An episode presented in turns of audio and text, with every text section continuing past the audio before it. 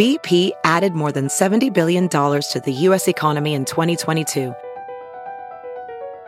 Investments like acquiring America's largest biogas producer, Archaea Energy, and starting up new infrastructure in the Gulf of Mexico. It's and, not or. See what doing both means for energy nationwide at bp.com slash investing in America. Have you heard you can listen to your favorite news podcasts ad-free? Good news. With Amazon Music, you have access to the largest catalog of ad-free top podcasts included with your Prime membership. To start listening, download the Amazon Music app for free or go to amazon.com slash ad-free news podcasts. That's amazon.com slash ad-free news podcasts to catch up on the latest episodes without the ads.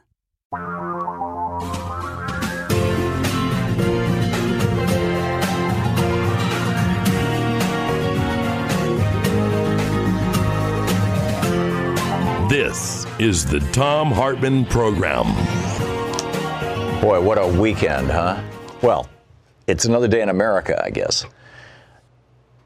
The President of the United States this morning offering condolences to the wrong city and refusing to point out the simple fact.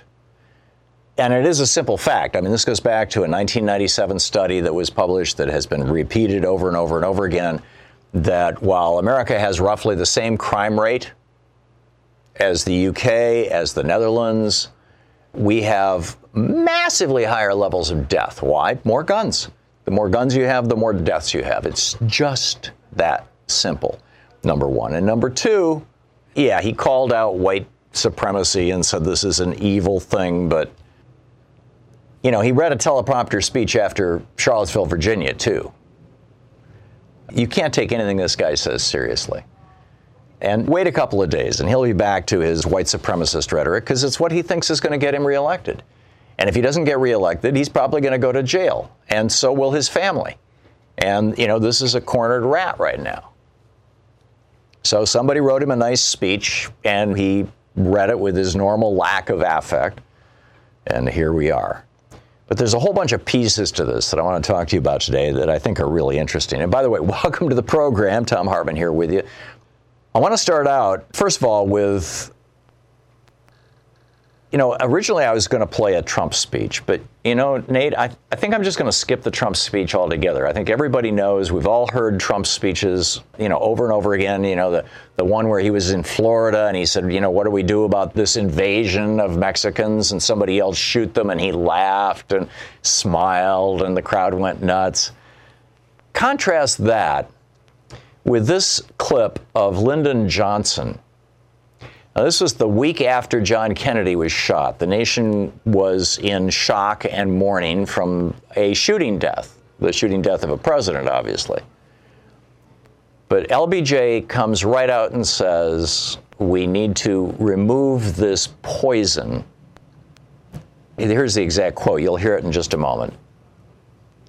He said, Let us turn away from the fanatics of the far left and the far right. Now, back at that time, there were fanatics of the far left. I knew some of them, the members of SDS. They had blown up a bunch of buildings and things. And the far right. And the far right back then was just basically saying, impeach Earl Warren. Well, you know, times have changed. But anyhow, LBJ says, Let us turn away from the fanatics of the far left and the far right, from the apostles of bitterness and bigotry, from those defiant of law and those who pour venom into our nation's bloodstream. Check this out. The time has come for Americans of all races and creeds and political beliefs to understand and to respect one another.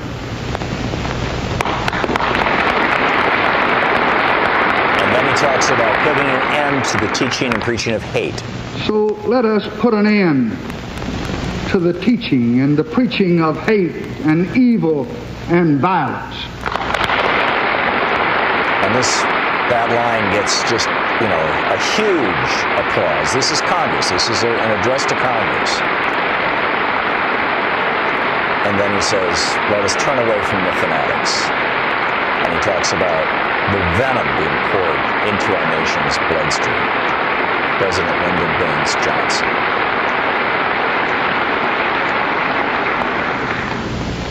Let us turn away from the fanatics of the far left and the far right, from the apostles of bitterness and bigotry, from those defiant of law, and those who pour venom into our nation's bloodstream. There you go. And of course, there's a big applause after that, too. And by the way, within two years of his having said that, he had passed the Civil Rights Act and the Voting Rights Act. In other words, he put these things into policy. Trump giving a speech, you know, spare me. Donald Trump has now been directly cited as the motivation for 61 murders. This was actually, I, I, guess it's now 61 plus El Paso. Now, Dayton doesn't appear to be political. Another person just died in El Paso. Maybe it's 22, whatever it is. But in any case, so you got 80, roughly 80 murders where the murderers have named Trump as part of their inspiration, and five terrorist plots when the President of the United States and his preaching creates this, isn't that an impeachable offense? Keep in mind, high, the phrase high crimes and misdemeanors does not mean a violation of the law. It means behaving in a way in, in public office that is inappropriate to the office. That was the meaning of that phrase at the time it was written into the Constitution. In the New Zealand attack, this guy killed 51 people. And in his manifesto, he said Trump is a symbol of renewed white identity and common purpose. The Coast Guard shooter, he didn't get a chance to actually act out his entire plan. This is from mavenroundtable.io. The self proclaimed white nationalist and skinhead had a list of intended targets, which included, among others, House Speaker Nancy Pelosi, Representatives Alexandria Ocasio Cortez and Maxine Waters, Senator Richard Blumenthal, who he referred to as Sen Blumen Jew, and many of the senators running for president in 2020. End of quote. He also said if Trump was impeached, there would be a civil war. The MAGA bomber, Cesar Sayoc Jr., he was constantly posting photos of himself wearing Make America Great Again caps. He attended the rallies. He drove a van plastered with stickers and photos of Trump and Pence. And he sent pipe bombs to Vice President, former Vice President Joe Biden, former Secretary of State Hillary Clinton, to George Soros. He pled guilty to 65 felonies. The Waffle House shooting, the Waffle House shooter Travis Reinking quote, wanted to set up a meeting with the president, according to authorities. He was arrested in April 2018 after he killed four people at a Nashville Waffle House. In Quebec, six people were killed in Quebec when Andre Bissonnette walked into an Islamic cultural center and unloaded 48 rounds on dozens of men wrapping up their evening prayers. He was, and this is from the New York Times, quote, a socially isolated but intelligent young man who developed an obsession with the far right mass killers, Donald Trump, and Muslims. Donald Trump has now been cited directly as the motivation or as the, what would you call it, validation for somewhere in the neighborhood of 80 murders and five terrorist plots. Is it time to impeach him? Charles Blow has a great column in the New York Times basically arguing it's titled uh, Terror and Policy Two Sides of White Nationalism. That what Mitch McConnell and the Republicans are doing in the Senate right now, and the Republicans in the House, is essentially the same thing that these shooters are doing. These white nationalist shooters, these white separatists, these white supremacist shooters. The white supremacists want to bring about a white country, an all white nation rapidly the guys, the Republicans in the House and Senate, are trying to bring about an all white nation slowly, relatively speaking. But in both cases, as Charles Blow writes, their goal is to, quote, maintain and ensure white dominance and white supremacy. The policymakers, Blow writes, believe they can accomplish with legislation in the legal system what the terrorists are trying to underscore with lead.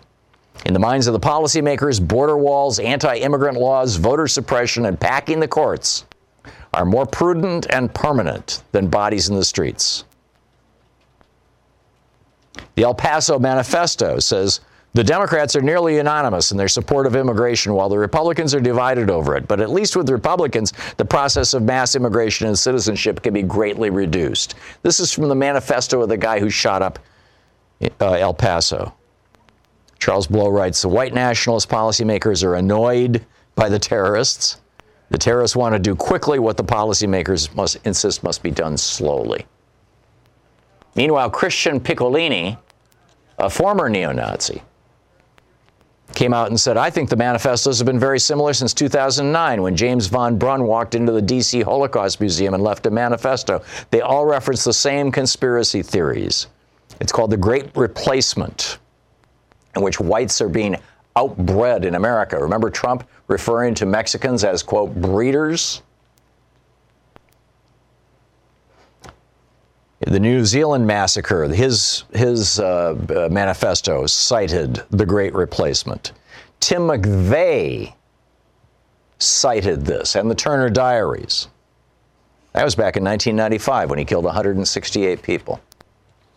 And then a member of the press says to Beto O'Rourke, uh, Is there anything Donald Trump can do to make this better? And Beto O'Rourke says, What do you think? You know the beep he's been saying. He's been calling Mexican immigrants racists and criminals. I don't know, like members of the press. What the F? Hold on a second. You know, it, it and he and he goes on. He says, I mean, connect the dots about what we've been doing in the he's been doing in this country. He's not tolerating violence. He's inciting racism and violence in this country. I just don't know what kind of question that is. You know, there's two major newspapers in uh, Israel: the Jerusalem Post, which is very conservative, and Haaretz, which is pretty liberal. And this is an op-ed that was published in Haaretz, and I and I'm sorry I don't have the date it was published, but it, it was like maybe a week or so ago, as I recall, maybe maybe a little farther back than that. It's by Chemi Shalev, C H E M I S H A L E V. If you want to you know, search it. It's, it's titled Trump's Go Home Invective Echoes Nazi Incitement Against Jews. And I'll just, I, am just going to quote from a couple of sentences here in this op ed. He starts out talking about how in 1938, this German company, it was called Gunter and Company, came out with a brand new game. It was called Juden Raus. What you did in the game was try to extract Jewish citizens from German cities and put them in concentration points where they could be shipped off to Palestine. And the first winner to successfully relocate six Jews from Germany to Palestine was the winner. Now, this was in 1938 in Germany. This was the zeitgeist, right? And then he goes on to write Donald Trump, of course, is no Nazi, but he often seems to be drawing from the same playbook. Perhaps his inspiration comes from Adolf Hitler's collection of speeches in his book New Order, which Trump kept next to his bed, according to his former wife Ivana. It's hard to tell the difference between the large signs hung outside German cities declaring, quote, Jews, immigrate to your land. In our land, we already know who you are, end quote. And Trump's suggestion to four non white Democratic congresswomen to, quote, go back to what he had previously described as their S hole countries. He goes on to write the injection of Israel into Trump's, keep in mind, this is one of the two major Israeli newspapers, this editorial, or this op ed. This is not by the editorial staff, it's by a, an op ed writer. The injection of Israel into Trump's squabble with Democrats inflicts direct damage upon its image and standing. That would be it, would be in Israel, in both the present and the future. And then he, he wraps it up America, don't stop on its shores. They roam throughout the globe, giving the U.S. presidential seal of approval to chauvinism, ethnocentrism, racism, and hatred of foreigners and immigrants, which all fell into disrepute in the wake of the Holocaust in World War II. Lawrence Tribe is just calling this right out. Lawrence Tribe, the law professor, Harvard law professor, he tweets this morning How many more people have to die violent deaths at racist hands before impeaching the president for inciting white nationalist terrorism and violence? Is taken as seriously as impeaching him for obstructing justice. The real national emergency is Donald J. Trump's terrorism, tweets Lawrence Tribe. Whoa. And as I mentioned earlier, there was a study back in 1997. I think I said 99, but it was uh, published in a 1999 book by Franklin Zimring and uh, Gordon Hawkins titled Crime is Not the Problem. And you know what they found was uh, that rates. In fact, I'm quoting from their study: rates of common property crimes in the United States are comparable to those reported in many other Western industrialized nations, but rates of lethal violence in the United States are much higher. It looked at 20 developed countries. They found virtually no connection between crime and deaths. The only connection that they could find was between the number of guns and the number of deaths. We have 4% of the world's population and about half of all the guns in civilian hands. We've got to do something about that, and we've got to do something about this white supremacy, this, this racism that has seized our You're country. listening to the Thom Hartmann program. Which, by the way, is nothing new, and I'll be getting into that in some length in the next hour. My mom used to make the joke that I almost flunked out of kindergarten because I couldn't take naps. I have never been good at sleeping, and I think this is, you know, just some people have the ability to sleep easily and others don't. And I'm one of those don't. and so uh, I really looked into this. And one of sleep's biggest problems, it's temperature. It's tough to get a good night's sleep if you're too hot or too cold, which is why I want to tell you about the Pod from 8 Sleep. The Pod is a high-tech bed designed specifically to help you achieve optimal sleep fitness.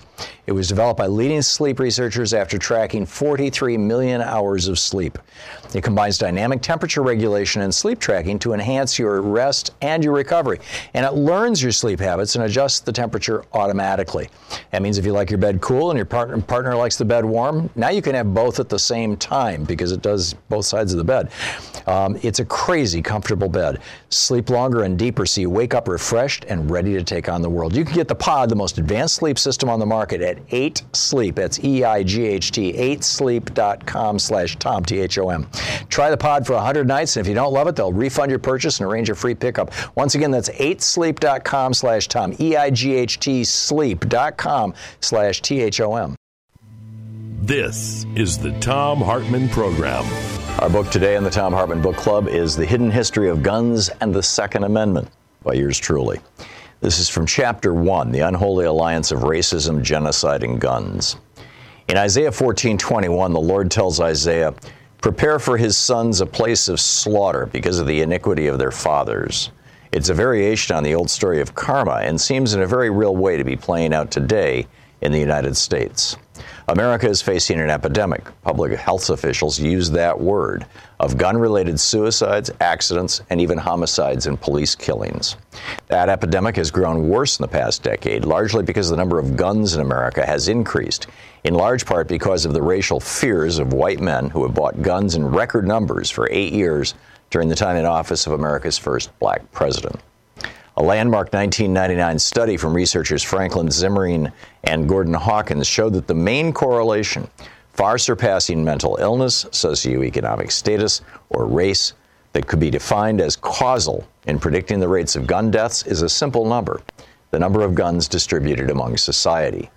In the 30 years since that study, Zimring and Hawkins' result, results have been replicated and reanalyzed dozens of times. As the American Academy of Pediatrics said in a release published in AAAS's Science magazine, quote, new research shows dramatic differences in the number of children hospitalized and killed each year in the U.S. from firearm related injuries based on their state's gun legislation, even after adjusting for poverty, unemployment, and education rates. It found twice as many pediatric firearm deaths in states with the most lenient gun regulations compared to states where gun laws are strictest, end quote. They added that this is a critical issue for children, quoting Stephanie Chao, MD, the lead author of the abstract, quote, firearm-related injuries are the second leading cause of death among children in the United States. But we found a clear discrepancy in where those deaths happen that corresponds with the strengths of states' firearm legislation. In states with lenient laws, children die at alarmingly greater rates, end quote. And unsurprisingly, America not only has unusually lenient gun laws, but also has more guns in civilian hands than any other country in the world. America has a bit more than 4% of the world's population, but holds almost 50% of all the guns in civilian hands worldwide, more than 390 million guns. And the more guns a society has, the more gun deaths it will experience. The NRA and their army of lobbyists have been quite successful in making this happen. During Obama's presidency, there was a steady and hysterical drumbeat of articles, emails, and political proclamations by so called pro gun politicians and think tanks, suggesting that Obama was preparing to take away everyone's guns at any minute. There was even a subtext embraced by the hard right that he wasn't going to stop there. After disarming white Americans, these folks said, Obama was going to intern them in otherwise unused FEMA camps. Flipped out gun owners were repeatedly arrested during the Obama years trying to break into retired or temporarily vacant military facilities and toxic waste sites, looking for evidence to prove that Obama was, in fact, preparing the modern day version of the World War II era Japanese internment camps. White supremacy was the founding notion of this nation. White Europeans thought themselves so superior to the human beings they met here in 1492 that Columbus himself became the first North American slaver shipping Taino Indians back to Spain as slaves to the royal family. A slave is as good as gold, Columbus wrote for the king and queen. Europeans in the Americas then stepped up that game into a hemisphere wide campaign of racial genocide, pulling off the largest multi generational mass murder in the history of the world. In the midst of that effort, they also created the legal mechanisms necessary to define and legally regulate slavery and even built those systems into America's founding document, the Constitution. America was birthed in slavery and genocide, and both needed guns. It was the superior weaponry of guns that gave the European settlers a massive advantage over the bow and arrow equipped Native Americans. And it was the raw power of widespread white ownership of guns in the South that propped up the institution of slavery for hundreds of years. Without guns, neither would have been possible, or at least would have been as easy as they were to pull off. And now, after centuries of guns being used to kill off and keep down people of color in America, those same guns are creating a terrifying epidemic of gun facilitated violence from public schools to private homes and public concerts. It's enough to make one think that Isaiah, was onto something. Chapter 2 The Sanitized History of America.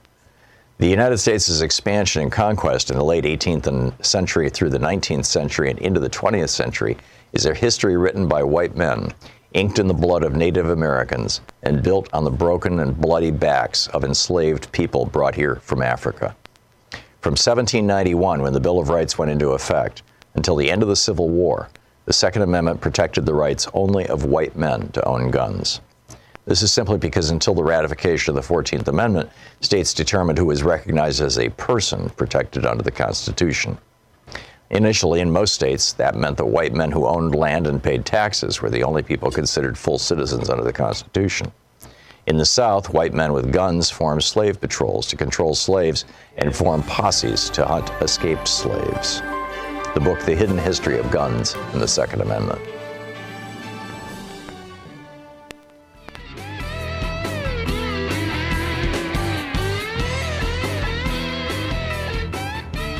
I want to do a deep dive into consequences of Brexit and Boris Johnson and who is this guy and what does all this mean, and particularly because I've seen a couple of reports suggesting that a hard Brexit, that is Great Britain leaving the European Union without any kind of deals with anybody, could even tip over the entire global economy.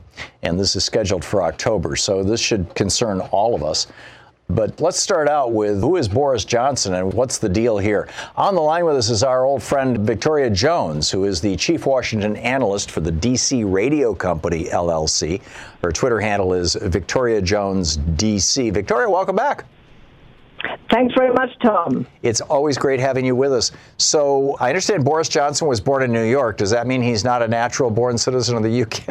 I don't. I don't think it works quite like that, but he went to Oxford, he's upper class, he cultivates a rumpled look.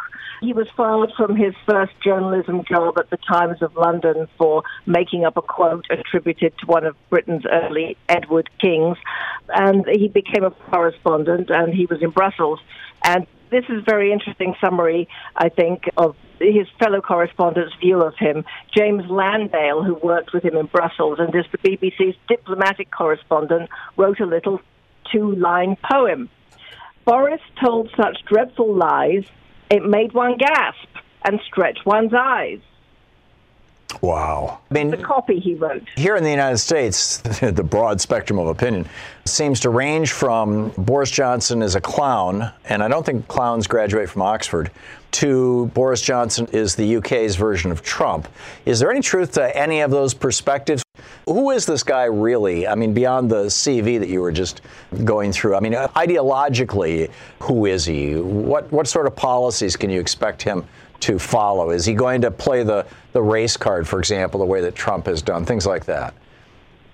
Well, if I may quote President Trump, nobody knows. Right. Because he was the Lord Mayor of London twice. And uh, London is a liberal city. And he was a moderate conservative when he was Mayor of London. And he was hmm. quite popular Mayor of London. You don't get reelected in that city, which is a polyglot city. Multiple nationalities and cultures and languages spoken. He was popular and he uh, he was elected twice, and that, of course, was his jumping off point. And his ambition as a young boy was to be world king. So he used that as a jumping off point to become what became a conservative conservative. So he wanted to become prime minister.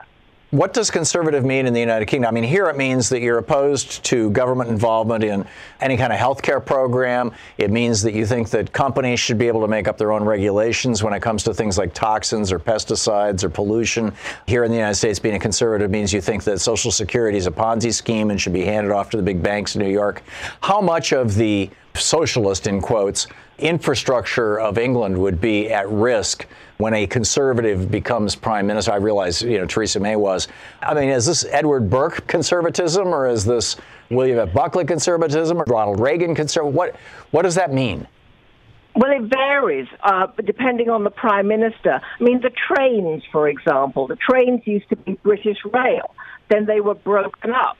And there was news out today that, in fact, which is a great day to release the news because it was bad news about the trains, but doing something or other with the trains, I skimmed over it because I was reading about Johnson, was going to cost more than was expected. And I thought, oh, great day to dump that news because the privatization of the trains has not been particularly profitable. And a lot of commuters are calling for making them national again, national ownership. Right. Right. Johnson, I'm sure, would be opposed to that. The National Health Service, there are moves to bring in all kinds of different aspects of privatization. But to break it up completely, that would be hugely unpopular. He is in favor of a fair number of things that Republicans here would be in favor of, but not all of them. The thing is, we don't really know what Boris Johnson believes.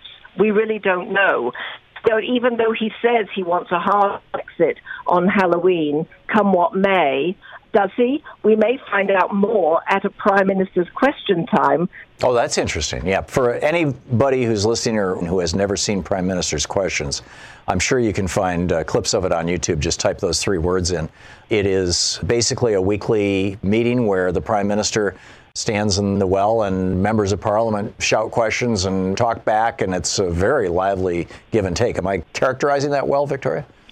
Yes, and he's going to love it he is going to just turn it into the Boris show. Hmm. Interesting. And is it true what Andy Borowitz is saying in the New Yorker that the Queen is thinking about moving to Canada now that Boris Johnson is Prime Minister?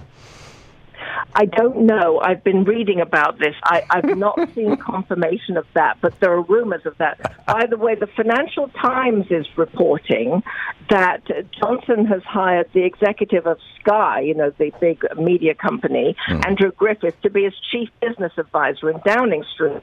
Well, what's interesting about that is that Griffith loaned Johnson his 9.5 million pound Westminster townhouse from which to run his campaign. So Labour is sort of basically saying that one of Boris Johnson's first acts is to dish out a powerful job in number 10 to his super rich pal and basically can Johnson's friends buy influence within the new administration is the question. Is this like Donald Trump hiring Bill Shine to run his media stuff? Bill Shine, formerly of Fox News?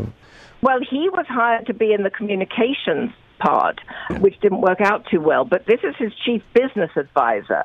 It's a different role. As in economic policy. What's the British sentiment broadly with regard to Brexit, you know, a negotiated Brexit, which I think the president of the European Union just ruled out. You know, no more negotiations. We offered you a deal, Right. take it or leave it, or you know, that's you know, we worked it out with Theresa May, or a hard Brexit, which is where Great Britain leaves the European Union and and has to kind of start from scratch in terms of negotiating trade agreements with different individual countries. Johnson is, is boasting that that would be fine and all kinds of things like that, and, and he, so he'll mount a big PR campaign about that. I think. I think sentiment is still very mixed on Brexit. People are exhausted. Some people have sought therapy about Brexit, literally. Wow. But I think hard Brexit is something many people do not want. They are aware. They've read about how there are going to be massive lines to Dover to cross the channel. They've read about problems with the supply chain, that they might not be able to get medication, various foods. They're aware that hard Brexit could be a huge, huge problem. Well, it's going to be a hell of an experiment if it happens. It's fascinating stuff. Victoria Jones, the chief Washington analyst with the DC Radio Company, LLC. Victoria, thank you for dropping by. Thanks, Thom. And Victoria's Twitter handle is Victoria Jones DC. You know, sometimes you have one of those nights when you just can't get to sleep and you don't want to take drugs or something. And so you just wake up in the morning kind of tired and you'll get over it the next day and, you know, all that. But you end up with puffy eyes and bags under your eyes. What do you do? Well, what works is Plexiderm, and I'm not talking about days or weeks to work. Plexiderm is a clinically studied serum that visibly eliminates under eye bags and wrinkles from view in minutes. Did you hear that? In minutes. Science behind Plexiderm is incredible with clinical studies to back it up. If you look older and tired because of crow's feet, wrinkles, or under eye bags, you can look younger in just minutes with Plexiderm. See for yourself. Watch a real video with real people and see how fast crow's, re- crow's feet, wrinkles, and under eye bags disappear.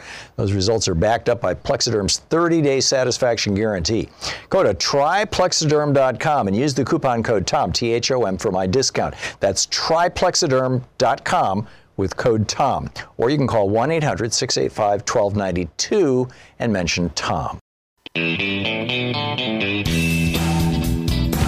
On the line with us, Professor Richard Wolff, the economist, co-founder of Democracy at Work.info, the author most recently of Understanding Marxism, rdwolff with two F's.com is also his website. You can tweet him at Prof. Wolff. And Professor Wolff, welcome back to the program.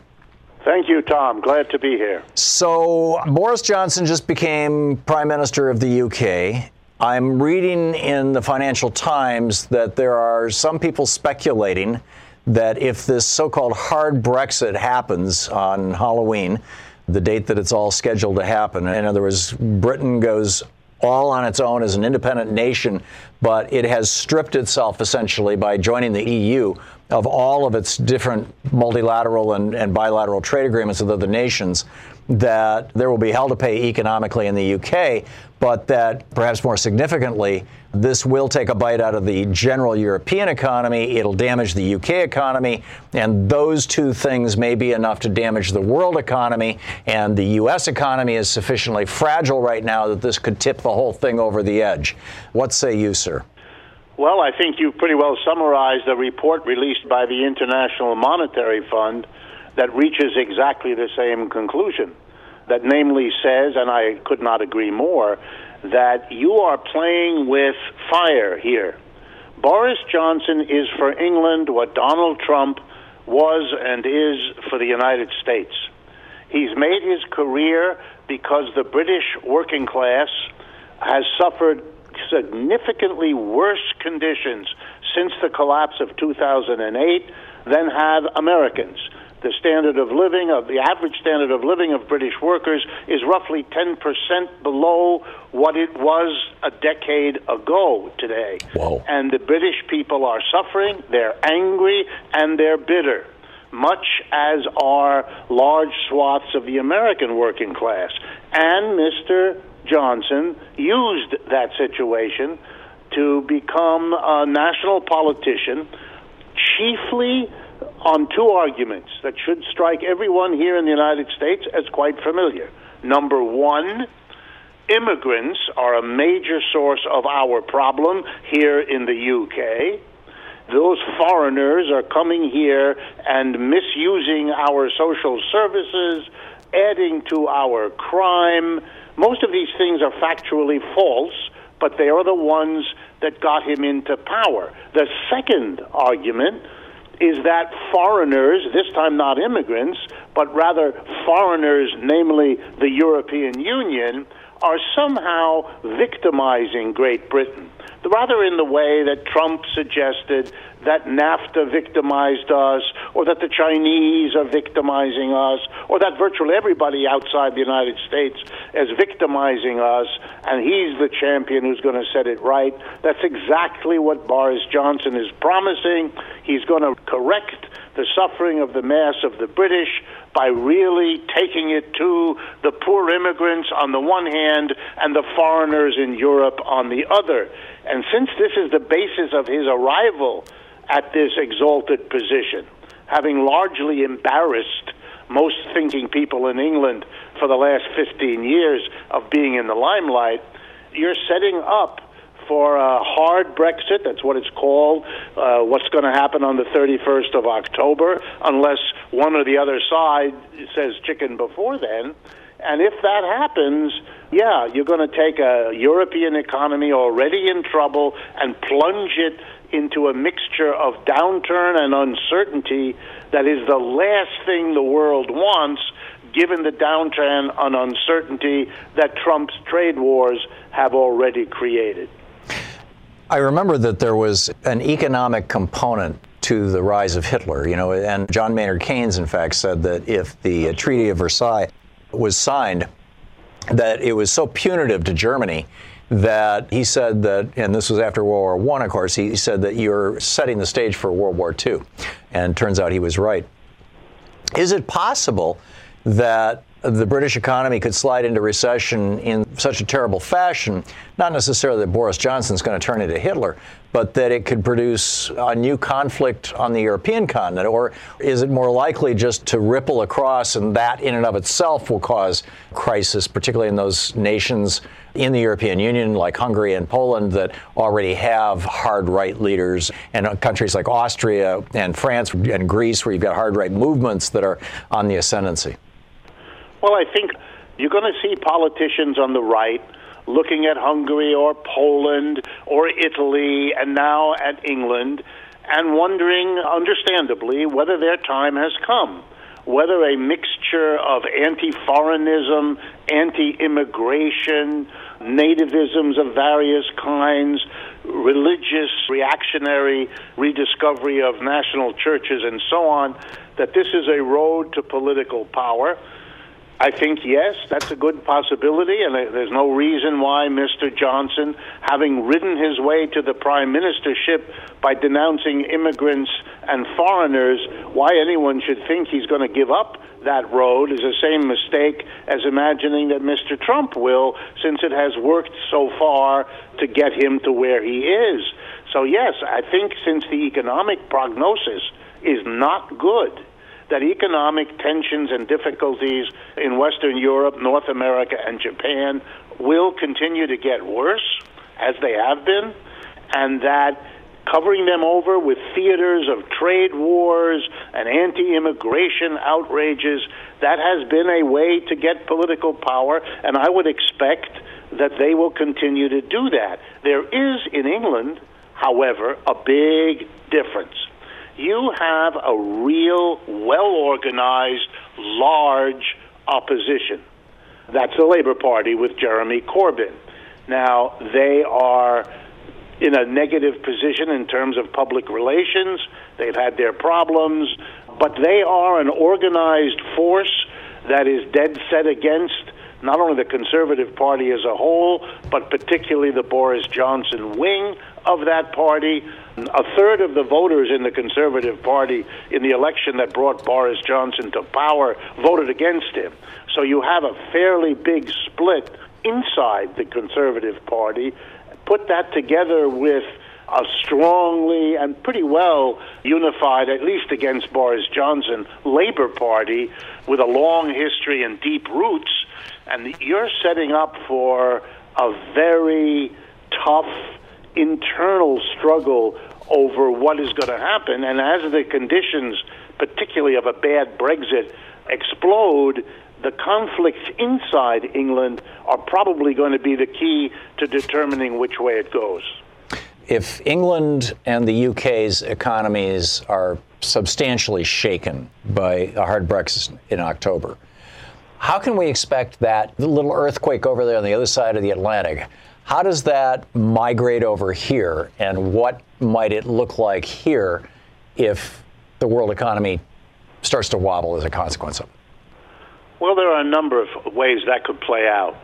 Number one, the European economy is in tough shape. They're going to follow the United States and try yet again with lowering interest rates to pump more money than they already have in to keep this boat with its holes afloat. How that plays out, whether that even works, is a big open question. Britain is a major player in the European economy even now, and if it really goes down, it'll take Europe probably with it. Europe has its own problems. The Italians are basically leaving. The rest of Europe, they are the third largest economy. France has problems. The Germans are going through the end of the Merkel regime. They don't know exactly which way to go. Very bad timing could really disorient. And people have to remember the overall European economy EU is larger as an economic unit than the United States.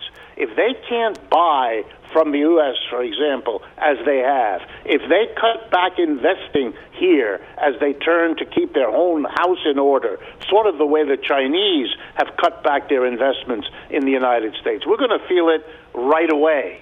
But here's another way it could play out. Boris Johnson is going to be tempted to join with Donald Trump in military adventures. You can see it already playing out with the tankers and Iran. You can see it happening elsewhere.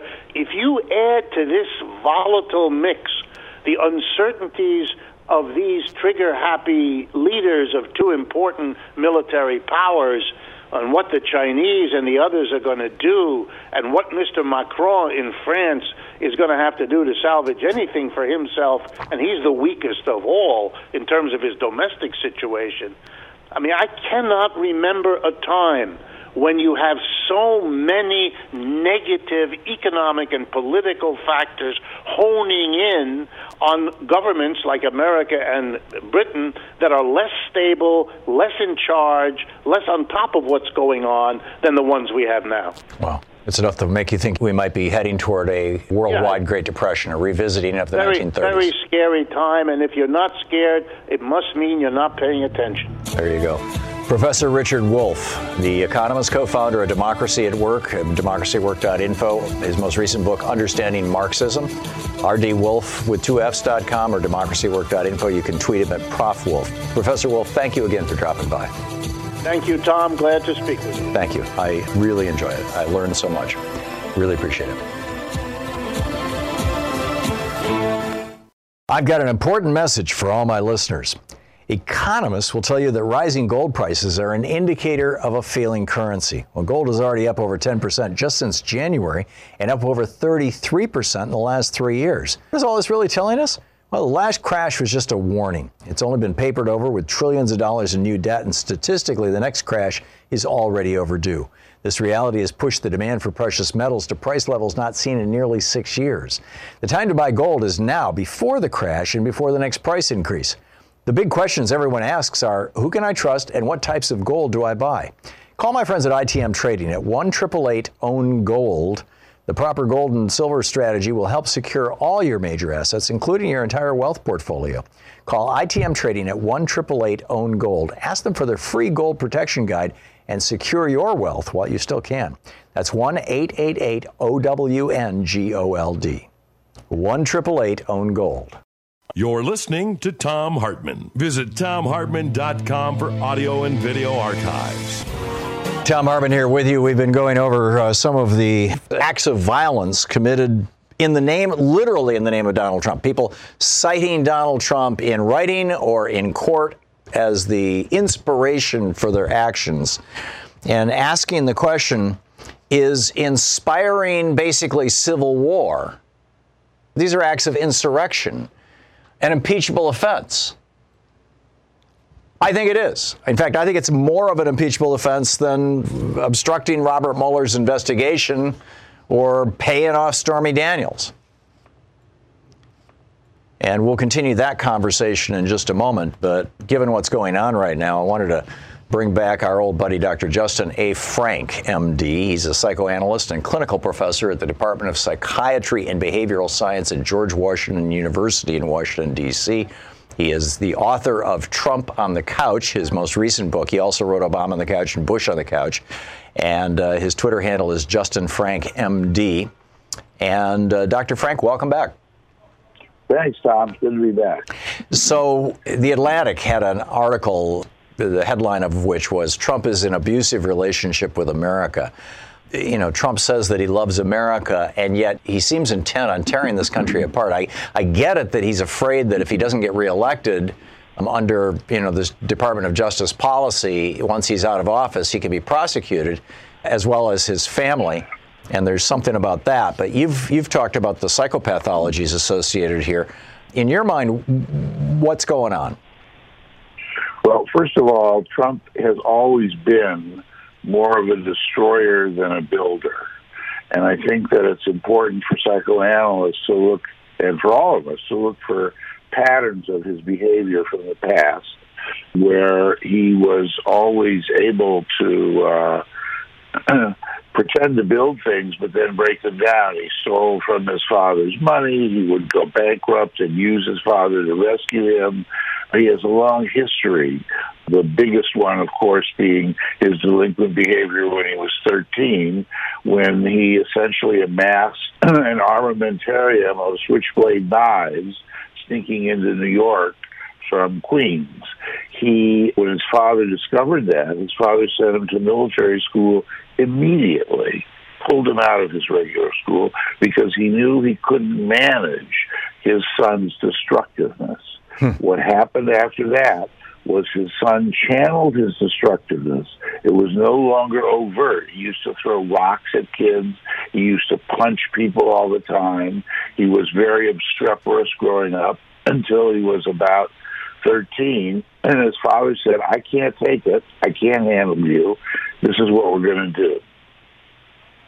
What Trump did as a young adult after military school was he learned to channel his destructiveness into more socially acceptable forms, which is, you know, aggressively taunting other people, uh, making business deals uh, dishonestly, and constantly uh, threatening in indirect ways, but never uh, beating up or hitting anybody anymore.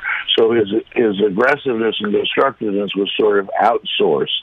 And one of the main methods he uses is his language, his violence, his insinuation of violence. When he talks about good people on both sides after Charlottesville, that's a way of saying that people who are Nazis and white supremacists have my sympathy and my support.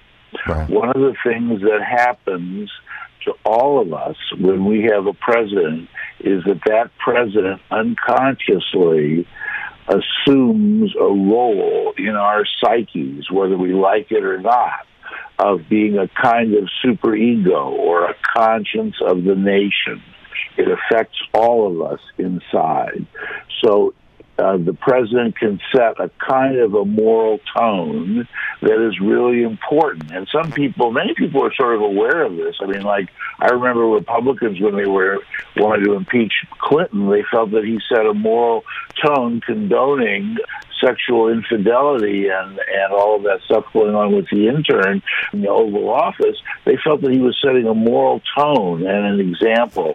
Well, I think they understood that. They didn't understand the unconscious force of that tone. Hmm. Well, Trump is setting a different moral tone, which is a form of hatred. You don't have to obey the law. You don't have to obey rules. You can give in to your desires and needs whenever they occur to you. You don't have to try to be polite or civilized.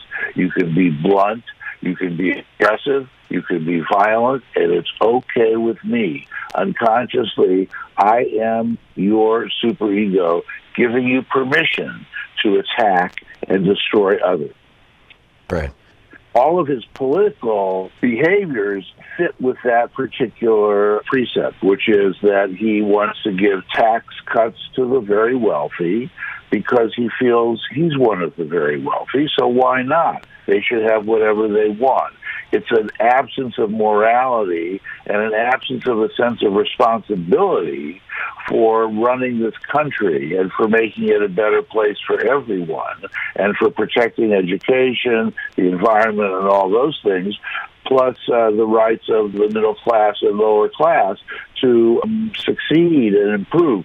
It is an attitude of I'll do whatever I want. It's the same thing as the superego permission of deregulating industry, saying you don't have to follow any rules. You can do whatever you want. I don't believe in political correctness, and I don't care if you pollute the water in Flint. It's okay with me. I'd rather maybe you didn't, but it's fine. You don't need to follow those rules. We can relax emissions rules in California. We don't care about fracking rules. We don't care about them because we believe that you should be able to do whatever you want. That is his deep destructiveness. People call it psychopathy or sociopathic behavior. It's true. They call it narcissistic grandiosity. It's true. But fundamentally, it's deeply cruel, sadistic, and destructive and it is a motivating factor for how he lives his life. That's why he loved that TV show when he could go on and read a script. He didn't even have to make up the words. Right, and he got to say you're fired, which is, yeah. uh, as somebody who's been an employer for over 40 years, I think in all that time I probably fired three people, and every single time it was a trauma that took me weeks to get past, right. even though I felt and justified. It's also hard to just right, and it's hard to just even say it. Yeah explicitly like that. He would just whip out the words like, "Whoa, you're yeah. fired." Yeah, there you go. Uh, and so I don't know any employer who can do that. And the few who can, you know, like uh, Chainsaw Al Dunlap, who who uh, bragged about firing 10,000 employees at Sunbeam and was hired by company after company after company to come in as a CEO simply to fire people or lay them off, I think are certifiable as so, as not just sociopaths but sadists. History proves that out. So, Doctor, we're talking with Dr. Justin Frank, the psychiatrist, psychoanalyst, clinical professor of uh, psychiatry at George Washington University. How do we deal with this? How do we deal with this as individual citizens of the United States? I have friends and family members who literally have stopped paying attention to the news. They won't read newspapers anymore. They won't watch TV or radio because they just can't stand Donald Trump in their face and he's everywhere. How do we as a nation do this? Well, there's a lot of problems about how to do it. First of all, it's natural to want to turn the TV off and to tune out. And the reason one wants to do that partly is because of the anxiety listening to him creates. In other words, he makes people so angry and frustrated that we become uh, potentially sadistic ourselves and have full destructive fantasies towards him and towards uh, Trump supporters. And, you know, most people don't want to do that. So they just tune it out. It makes people too upset. It's too overwhelming. I understand that. But one of the ways that it that is helpful is like the last two days to be for the people who are there gathering together in El Paso and in Dayton, they are essentially realizing that they're not alone that they are part of a much larger group and a larger community. And there is strength in that awareness. That's the first thing. It's very important to feel that you can speak with one voice in a positive way and not just in a destructive, sadistic way, which is what happens at Trump's rallies. The second thing is there needs to be some kind of person or a group of people to reclaim moral leadership. There can be no leadership stronger than the president, as I said before about superego function, but we can have people who can reclaim some moral. Would that be the Democratic candidates or Nancy Pelosi? Nancy Pelosi. So her moral leadership would be to start impeachment proceedings now, to call back Congress from recess, and to begin to again reinstitute legislation for gun control. There's already been a bill or two sent to the Senate even months ago, five months ago, yep. for gun control. She needs to have a bill starting now for a banning uh, banning assault weapons, let's say, as, some, as a starter. But the point is, reclaiming moral leadership has to be done by a leader, not a candidate. Cory Booker, there's a lot of people who are stepping up and saying things very loud and clear. But if you're a candidate, you can't be a moral leader by definition. Mm. The only leader can be Congress at this point and can be Pelosi. Right, because the candidates are merely aspirants. Got it. Dr. Justin Frank, his most recent book, Trump on the Couch. His Twitter handle, Justin Frank MD. Dr. Frank, thanks so much for dropping by today. Thank you, Thom. Good talking with you. And that's actually a, a kind of an upbeat note to end things on. This is the Thom Hartmann Program. So, as I've been saying, I believe that inciting racial hatred, which is what Trump has been doing for, for most of his life, is an impeachable offense. What say you?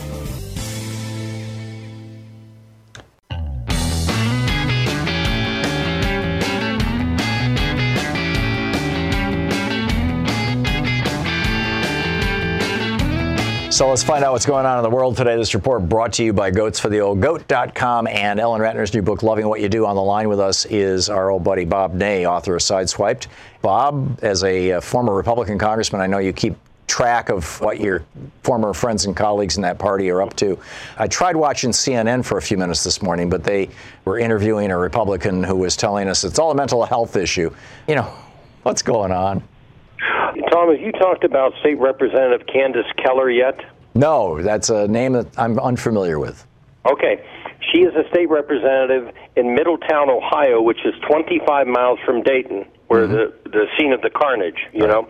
Right. She's a Republican state rep. I just want to throw this out here because when you said the one Republican on TV, let me give you a Republican that's 25 miles from there. Here's her statement, which she quickly pulled down, by the way, but there's screenshots. After every mass shooting, the liberals start the blame game. Why not place the blame game where it belongs? The breakdown of the traditional family. Thank you, transgender, homosexual marriage, and drag queen advocates. Fatherlessness, a subject no one wants to discuss, the ignoring of video games, the relaxing of laws against criminals, open borders, the exception, uh, the acceptance of recreational marijuana. Uh, I mean, I can go on and on. Holy um, cow. Dem- Democratic congressman, anti-Semitic. This is a Republican state rep in Ohio, 25 miles. That's her answer. Wow. So, yes, I mean, you, you used to hang out with these people all the time. Do they actually believe well, not this? all of them. Some of them. yeah. you know, I was I was pro labor. I used to get a lot of terrible comments made to me, but no, I mean we we yeah we have them. I mean, when it comes to this issue, and they say these things, and and again, this is State Representative Candice Keller in Ohio, 25 miles from there, and she's blaming drag queens you know, for, for the for shooting. What, yeah. what the shooter did. And, uh, you know, I think he did have a father and a mother. You know, uh, I, I don't think he's a drag queen. You know, in fact, he had some sexual wrong comments towards women. Mm. So, you know, I don't know why they want to come out and say these things. I mean, they can try to address the problems, you know, but why say that? I understand when people offer prayers or sympathy or such things, don't get me wrong. But to come out and do this, and uh, I want to see the reaction of the Ohio Republicans on this. Yeah, they, this is like what sit back and take this. This is like what Jerry Falwell said after 9/11. You know that it was it right. was God's curse for homosexuals. Uh, right. Yeah, right. So uh, I just wanted to give you an example. Um, just amazing. It, it, it really amazes me when I was in Congress and things would happen. I would hear some of these things, and they were just the dumbest statements then and they're really, really dumb now. Yeah. so, Bob, I, why they. I, I, am thinking, and I have been pitching on the air, and I'm thinking even of writing an op-ed when I get off the air today, um, that high crimes and misdemeanors in the 1770s and the 1780s, if you look that up in Black's Legal Dictionary, it meant basically abusing your office, abusive office, not not behaving the way you were expected to. It did it did, literally did not mean breaking the law. And it, it seems to me that encouraging racial violence, which is what Donald Trump has been doing uh, certainly since the birther thing, in my opinion, but definitely since he started running for president, is a high crime and a misdemeanor under, in that context. That that is even a, a more impeachable offense than paying off Stormy Daniels or trying to block Mueller's investigation. What do you think? Well, I think that there's clearly treason, which is clear.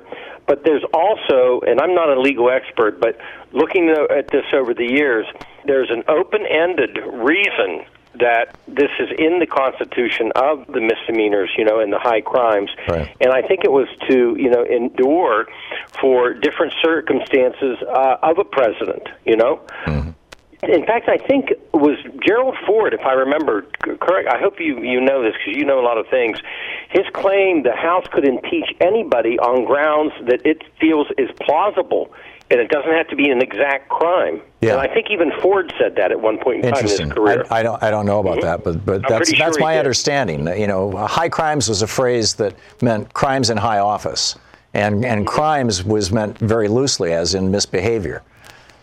Well, and also there's mal- malfeasance has always been Right. accepted as you know as a, an action that uh, you know would warrant uh, looking into a um, and that doesn't say the word malfeasant, but it indicates it you know with the misdemeanors and and again I think it was a, a open basis that they that they wrote this I think adaptable for different circumstances. Oh yeah, absolutely. And, you know, if somebody was to incite a riot and and yell fire in a theater, you know, that's a crime. Right. So, but inciting a riot in itself is a crime. Yeah. Without yelling the word fire. Yeah, and Trump's arguably doing that. Bob, we've got 15 seconds. Is there anything uh, big in the in the world we need to know about other than the Dow collapsing and Well, and all this? Yeah, the Dow collapse with the Chinese devaluation of the currency. I think Hong Kong is to be watched. You know, they are still protesting, period. Yeah. And the Chinese are now talking about sending some uh, military in there. So that's to be watched. Yeah, that could be a bloodbath. That that could. could. get really nasty really fast. Um, Bob Ney, uh, author of Sideswiped and uh, reporter with uh, Talk Media News. Thank you, Bob. Thank you. Thanks so much for being with us today. I really want you to think about this, and uh, you know we can discuss it some more tomorrow. Is promoting racial strife, is promoting racial hatred or racialized hatred, as Donald Trump has been doing for, you know, in the public arena for the better part of 15 years, is that an impeachable offense? I think it is. Thanks so much for being with us. Don't forget, democracy is not a spectator sport. Get out there, get active, tag, you're it. We'll see you tomorrow. You've been listening to Thom Hartmann. For audio and video archives, visit thomhartmann.com.